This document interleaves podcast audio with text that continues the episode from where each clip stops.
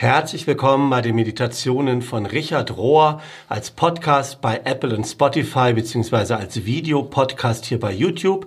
Ich bin theologisch verbunden mit der Arbeit von Richard Rohr seit vielen Jahren und wenn du mehr wissen willst über mich, warum ich das mache, wie ich das mache, dann guck dir doch jeweils die erste Folge auf diesem Kanal an, da erzähle ich ein bisschen mehr und wenn es dir gefällt, dann freue ich mich, wenn du den Kanal abonnierst. Die Meditationen in der Woche vom 23. bis zum 29. Februar gehen über das Enneagramm und da speziell über das sogenannte Bauchzentrum. Und in der Woche vorher hat Richard ja gesprochen über äh, den Weg, wie du Weisheit bekommst, nicht allein durch Intelligenz und Rationalität, sondern durch das Zusammenwirken von verschiedenen Intelligenzformen, nämlich Kopf, Herz und Körper, so hieß es letzte Woche. Und diese Woche und die nächsten zwei Wochen geht es um das Enneagramm und wie das einen Beitrag leistet zur Entwicklung dieser drei Intelligenzzentren. Und beim Enneagramm, diese Woche geht es, wie gesagt, um das Bauchzentrum, so wird das da genannt. Und das umfasst dann die Typen 8, 9 und 1. Und ich würde sagen, diese Meditationen sind so in drei Teile unterteilt. Ähm, und der erste Teil fängt damit an, dass Richard überhaupt erstmal beschreibt, wie das Enneagramm als Instrument für Selbsterkenntnis wirkt. Und Richard stellt ein Zitat von Claudio Naranja an den Anfang. Und das geht so. Wenn wir in Betracht ziehen, dass es für eine gesunde Gesellschaft schwierig ist, ohne die Grundlage von gesunden Individuen zu existieren, dann müssen wir den politischen Wert von individueller Transformation anerkennen. Also ich sage es nochmal in meinen Worten, wenn eine gesunde Gesellschaft als Grundlage braucht, dass es gesunde Individuen hat, dann hat ähm, so eine individuelle Transformation, um die das beim Enneagramm geht, auch eine politische und gesellschaftliche Dimension. In den nächsten drei Wochen werden wir uns auf das Enneagramm fokussieren und zwar nicht als ein reines System für Persönlichkeitsentwicklung, sondern als ein mächtiges Werkzeug für Transformation von Bewusstsein im weitesten Sinne. Es gibt Menschen, die denken, das Enneagramm wäre dazu da, anderen Schubladen zu stecken. Du bist Typ 1, Typ 2, Typ 3 und so weiter. Aber das Gegenteil ist wahr. Das Enneagramm befreit eigentlich aus diesem Schubladendenken. Das Enneagramm, den eigenen Typ zu finden, das ist nur der erste Schritt. Menschen sind viel zu komplex, zu nuanciert, ähm, um sie in so einfache Kategorien oder neun Kategorien zu stecken. Und das Enneagramm hilft uns aber, unseren eigenen inneren Beobachter zu stärken. Und es wirkt dann auch am besten mit anderen Praktiken zusammen, sowas wie Kontemplation, Therapie, spirituelle Begleitung oder Leben in Gemeinschaft mit anderen. Das in Verbindung mit Enneagramm hat hohes Potenzial. Und ja, es geht beim Enneagramm um Selbsterkenntnis, aber es ist nicht das letzte Ziel vom Enneagramm, nur bei sich selber zu bleiben. Das Enneagramm bringt uns in Kontakt mit unserer eigenen Essenz, mit unserer wirklichen Natur und dann können wir unsere einzigartigen, authentischen Gaben erkennen, die wir für andere und für die Welt einsetzen können. Das Enneagramm weist also über die Persönlichkeit und den Einzelnen hinaus. So, dann etwas mehr über die drei Intelligenzzentren. Und Richard sagt, mein guter Freund Chris Heuertz, der hat zwei Bücher über das Enneagramm geschrieben, die voller Weisheit und guter Einsichten sind. Und heute teile ich das, was Chris über die drei Intelligenzzentren sagt. Und der sagt, viele von uns wissen nicht, wie man Gott im gegenwärtigen Moment hören kann. Aber Gott ist hier, Gott ist näher als dein Atem und er kann durch diese drei Intelligenzzentren gefunden werden. Und das Enneagramm hilft uns, unserem eigenen Ich oder ich sag mal so unseren Hauptmodus zu erkennen, wie wir Gott in unserem Kopf, in unserem Herz oder in unserem Körper bemerken oder erspüren können. Und diese Intelligenzzentren unterstützen unsere Unterscheidungsfähigkeit, nämlich zu beurteilen, was gut und wahr und schön ist. Und da hat jeder seinen eigenen Weg zu. Und das Enneagramm umfasst diese drei Intelligenzzentren, nämlich das Körperzentrum, auch instinktives Zentrum oder Bauchzentrum genannt. Als zweites das Herzzentrum mit Gefühlen und Emotionen und als drittes das Kopfzentrum, so für Geist, Rationalität und Denken. Und ein anderer befreundeter Enneagrammlehrer von Richard, der heißt Ross Hudson, der beschreibt die Bedeutung jetzt speziell vom Körper oder vom Bauchzentrum so. Er sagt, der Körper spielt eine wichtige Rolle in allen Formen von aufrichtiger spiritueller Arbeit. Denn Aufmerksamkeit zurück in den Körper zu bringen, verankert dort die Qualität von Präsenz. Und der Grund ist ziemlich offensichtlich, denn unsere Gedanken oder unsere Gefühle, die können in der Vergangenheit ähm, sich hinbewegen, die können auf Zukünftiges sich ausrichten, aber der Körper ist immer im Hier und Jetzt. Der Körper kann gar nicht anders als im gegenwärtigen Moment zu existieren. Und im eigenen Bauchzentrum zu sein, in Anführungsstrichen, das hat zuallererst damit zu tun, die eigene Existenz, die eigene Vitalität zu erfahren. Und das ganze Bauchzentrum lehrt uns, was es heißt, im Hier und Jetzt lebendig zu sein, unsere Existenz zu spüren und aus diesem Bewusstsein heraus in Aktion zu treten, in Handlung zu kommen. Und all das gibt uns so ein Grundgefühl, so ein sicheres Gefühl von Vertrauen, von Ganzheit, von Lebendigkeit, vom einfach Dasein. Und in der religiösen Sprache würden wir das vielleicht so sagen, du fühlst dich festgehalten in der Gegenwart Gottes. Das also so als Überblick im ersten Teil. Und im zweiten Teil, in den folgenden Tagen, werden in den Meditationen jeweils diese Typen einzeln vorgestellt, acht, neun und eins. Und ich fasse das relativ kurz zusammen, weil wenn du das Enneagramm nicht kennst, dann bringt es dir nichts, das jetzt kurz zu hören. Und wenn du es aber, wie wahrscheinlich viele von uns schon ganz gut kennst, dann sind das nur Wiederholungen. Und ich beschreibe das also nur ganz kurz, um so einen Einblick zu geben zu den einzelnen Typen. Und du findest im Internet ganz viel Material, Material jeweils zu den Persönlichkeitsbeschreibungen. Und dann haben wir mehr Zeit für das, was Richard am Ende noch sagt, im dritten Teil, weil er da nämlich was Neues über das Enneagramm als Ganzes erzählt. Und das ist dann ganz spannend. Aber trotzdem zuerst kurz zu diesen einzelnen drei Typen, dass du so eine Ahnung kriegst oder vielleicht nochmal in Erinnerung gerufen bekommst, wie die ticken. Und es fängt an mit Typ 8. Und Typ 8 ist beschrieben mit dem Bedürfnis, dagegen zu sein. Und es gibt so drei Stichworte am Anfang. Die heilige Idee der 8 ist die heilige Wahrheit. Und die Tugend oder die Geistesfrucht, wenn alles gut geht, ist Unschuld. Und die Leidenschaft, das ist die Lust. Und das sieht dann so aus. Achter sind eine Quelle von Kraft und Entschlossenheit. Eine mitreißende und beängstigende und irgendwie machtvolle Vitalität, vitale Kraft in dieser Welt. Wenn du eine Acht beobachtest, wie sie rüde oder aggressiv oder offensiv auftritt, dann tut sie das immer, um andere herauszufordern, um von ihrem Gegenüber eine Reaktion zu bekommen, um festzustellen, aus welchem Holz der oder die andere geschnitzt ist. Achter hassen Tyrannen, dabei sind sie selber oft die größten Tyrannen und ihre persönliche Wucht, die sie entfalten, ist nicht so sehr in Emotionalität oder in Gefühlen begründet, sondern in so einer ganz großen, mitreißenden Leidenschaft. Und im Enneagrammsprache heißt das traditionellerweise, diese Leidenschaft der Acht ist Lust. Und das ist nicht notwendigerweise oder nicht nur eine sexuelle Lust, sondern es ist so eine Lust, ein Verlangen nach Intensität. Und das richtet sich auf alles, was Achter machen. Achter sind Kämpfertypen und die negative Fixierung der Acht richtet sich auf Rache oder auf sowas wie ausgleichende Gerechtigkeit. Und das richtet sich zuerst einmal gegen sie selber. Da können sie dann hart gegen sich selber sein, aber eben auch gegen jeden anderen. Achter sind einschüchternd und das wissen sie auch. Und trotzdem sind sie dann immer mal wieder ganz überrascht, wenn sie das gespiegelt bekommen, weil sie doch eigentlich sozusagen nur so auftreten, um das Schwache in sich selber und den anderen zu beschützen. Und Richard sagt am Schluss nochmal, wegen ihrer Leidenschaft für Gerechtigkeit und für Wahrheit nehmen gesunde Achter, gut entwickelte Achter, den Kampf für die Schwachen und Schutzlosen auf. Und das ist dann ihr Beitrag für die Gesellschaft. Soweit zur 8. Kommen wir zum nächsten Typ, Typ 9.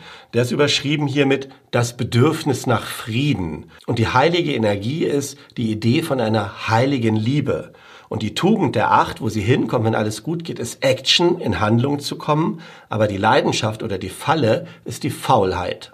Anders als diese energetischen und manchmal streitlustigen Achter, mit denen sie ja das gleiche Intelligenzzentrum, den Bauch teilen, sind Neuner die geborenen Friedensstifter.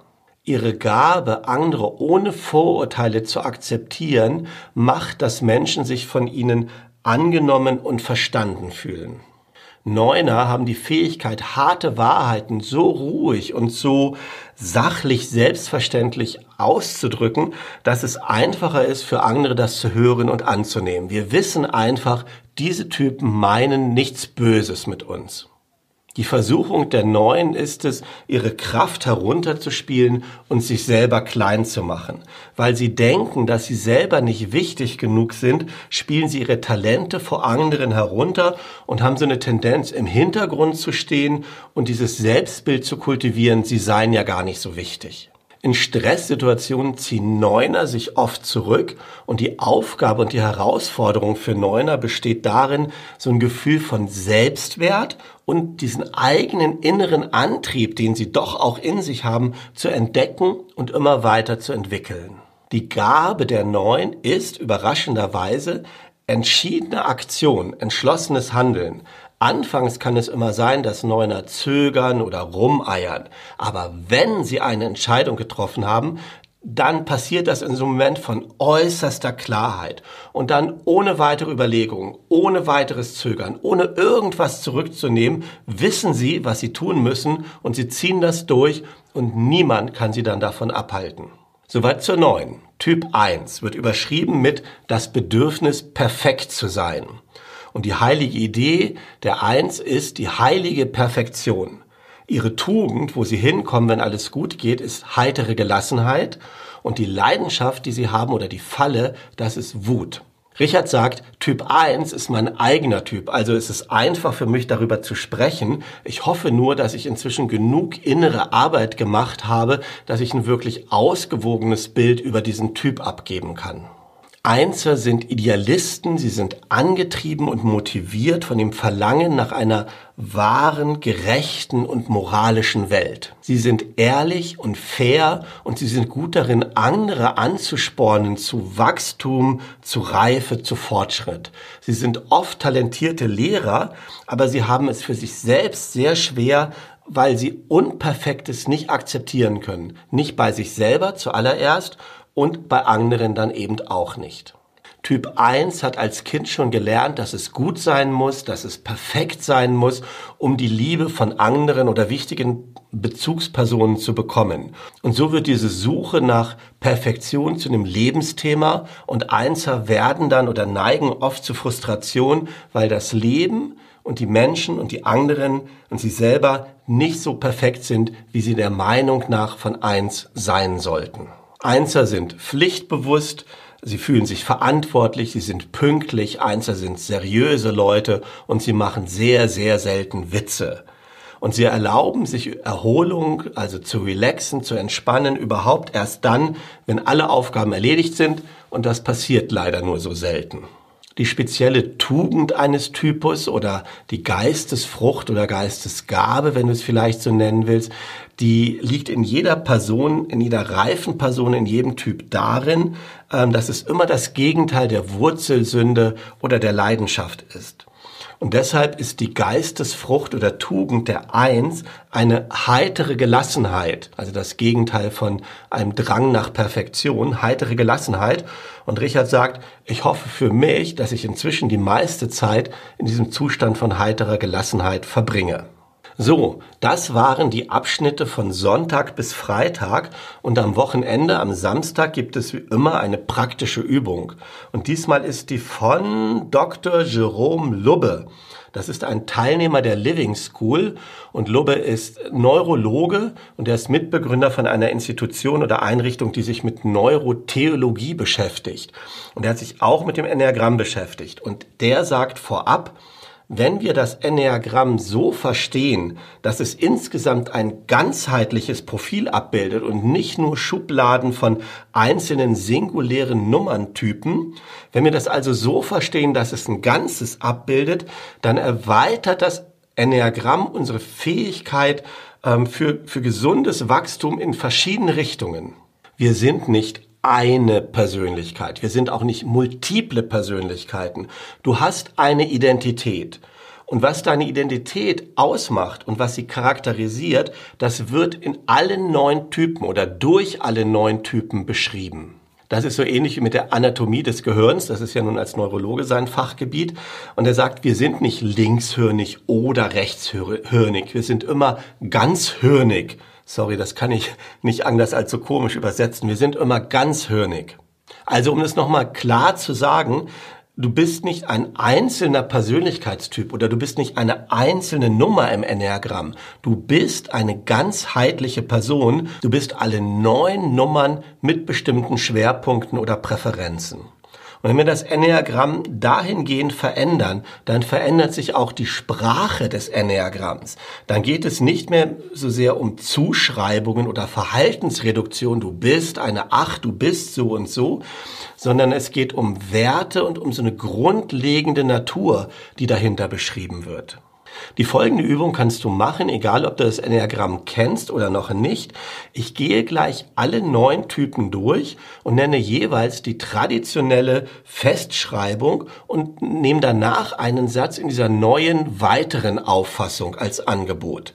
Und mein Tipp ist, leg den Finger auf die Pause-Taste und halte nach jedem Typ, nach jedem Satz an und spür in dich hinein, wie du mit diesem Satz in Resonanz gehst und spüre den Unterschied zwischen ich bin und ich schätze. Und schätze meint sowas wie ich wertschätze, ich liebe ähm, in der Richtung. Und dann, wenn du alle neun Typen gehört hast, dann halte nochmal inne und frag dich, wo du am meisten Energie und die meiste Resonanz spürst.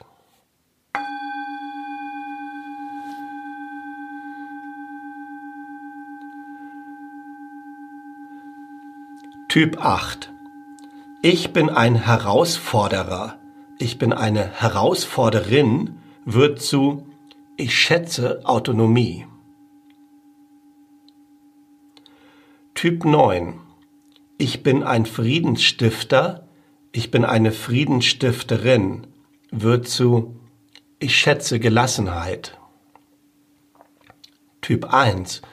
Ich bin ein Reformer ich bin eine Reformerin wird zu ich schätze Gerechtigkeit. Typ 2, ich bin ein Helfer, ich bin eine Helferin, wird zu ich schätze Anerkennung. Typ 3, ich bin ein Erfolgstyp, wird zu ich schätze Authentizität. Typ 4, ich bin ein Individualist, ich bin eine Individualistin wird zu ich schätze Kreativität. Typ 5, ich bin ein Nachforscher, ich bin eine Nachforscherin wird zu ich schätze Klarheit. Typ 6, ich bin ein Loyalist, ich bin eine Loyalistin, eine loyalistische Person wird zu ich schätze Verlässlichkeit. Und Typ 7, ich bin ein Enthusiast, ich bin eine Enthusiastin wird zu ich schätze Erfahrungen machen. Und jetzt horch noch mal in dich hinein bei allen neun Typen, wo bei dir die größte Energie und Resonanz ist, wo du hängen bleibst.